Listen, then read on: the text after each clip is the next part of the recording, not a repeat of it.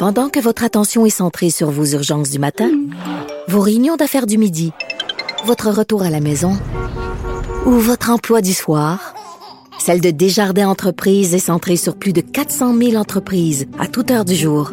Grâce à notre connaissance des secteurs d'activité et à notre accompagnement spécialisé, nous aidons les entrepreneurs à relever chaque défi pour qu'ils puissent rester centrés sur ce qui compte, le développement de leur entreprise. Pire, c'est que tout arrive en même temps et qu'on soit obligé de, de prendre, faire des choix à dire est-ce que c'est cette personne-là qu'on traite ou l'autre?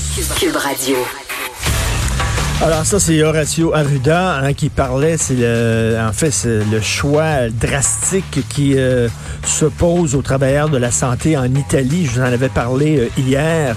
Alors, euh, les travailleurs de la santé en Italie qui ont reçu les lignes directrices de la Société d'anesthésie euh, et de soins intensifs et de réanimation de l'Italie en leur disant, vous ne pouvez pas soigner tout le monde, c'est impossible, vous êtes sous-équipés, il manque de personnel, il manque de matériel, il manque de médicaments.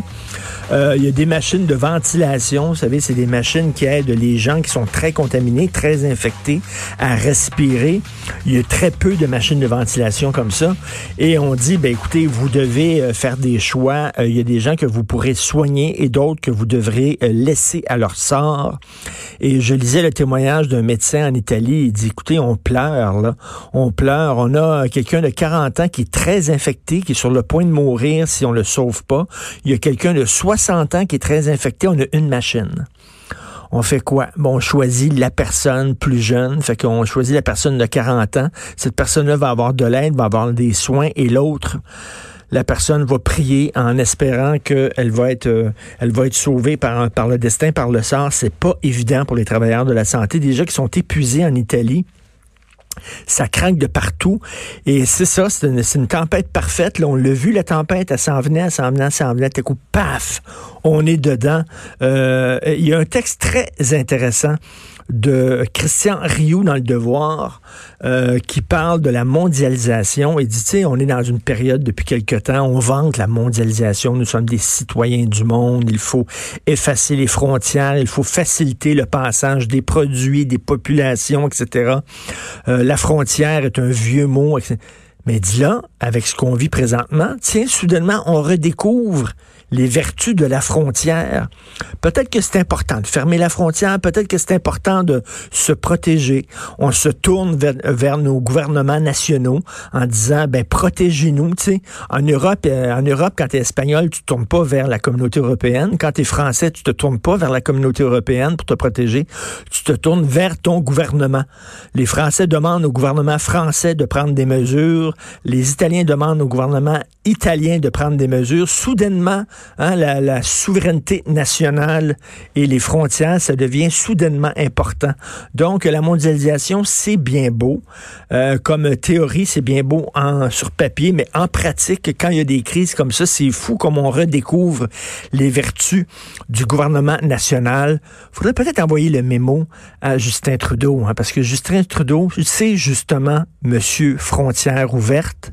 Souvenez-vous de son fameux tweet où il avait annoncé aux miséreux du monde entier, euh, les États-Unis vous refusent. Ben venez, venez vous réfugier au Canada.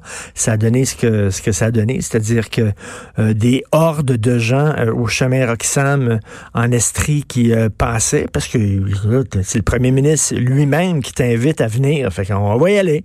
On va aller au Canada. Alors lui, il n'a pas encore appris qu'une frontière, des fois, ça peut se fermer. Et ça ne veut pas dire que c'est un signe de xénophobie, que c'est un signe d'intolérance, que c'est un signe de on se fout des autres. Non. Mais tu protèges avant tout ta propre population. Euh, puis à un moment donné, une frontière, ben ça se ferme. C'est comme une porte chez toi. Euh, des fois, il y a un moment pour l'ouvrir ta porte, puis il y a des moments pour la fermer ta porte. Euh, puis là, c'est un moment pour la fermer, mais il l'a pas compris, Justin Trudeau. Il est encore dans l'ouverture euh, des frontières à tout vent, à tout prix. Il y a quelque chose de surréel quand même dans la situation dans laquelle on vit. Moi, la dernière fois que j'ai vécu ça, c'est vraiment c'est le 11 septembre où je regardais les tours s'effondrer à la télévision. Euh, j'étais à voir à l'époque au journal Voir. On était toute l'équipe euh, devant la télé dans, dans la salle de réunion.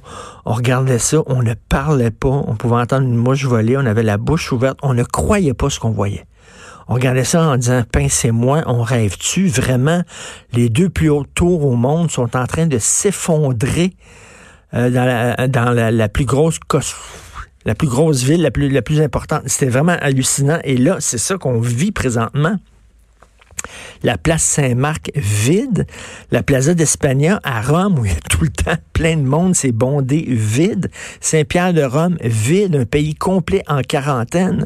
C'est vraiment unique ce qu'on vit euh, et euh, vraiment c'est surréel. C'est comme on ralentit quand même. Oui. Mais ça va vite, vite, vite, vite, vite. Oui. C'est long par petit bout.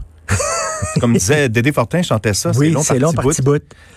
Puis à chaque jour, c'est comme ça, précipite, mais en même temps, on dirait qu'on voit tout notre univers, notre monde s'écrouler. Voyons, ça va jusque où là? Ça va oui, jusque où non, c'est fou, Red. La bourse en plus, la bourse. On va en parler d'économie ah. tout de suite après la pause. Vous écoutez politiquement incorrect.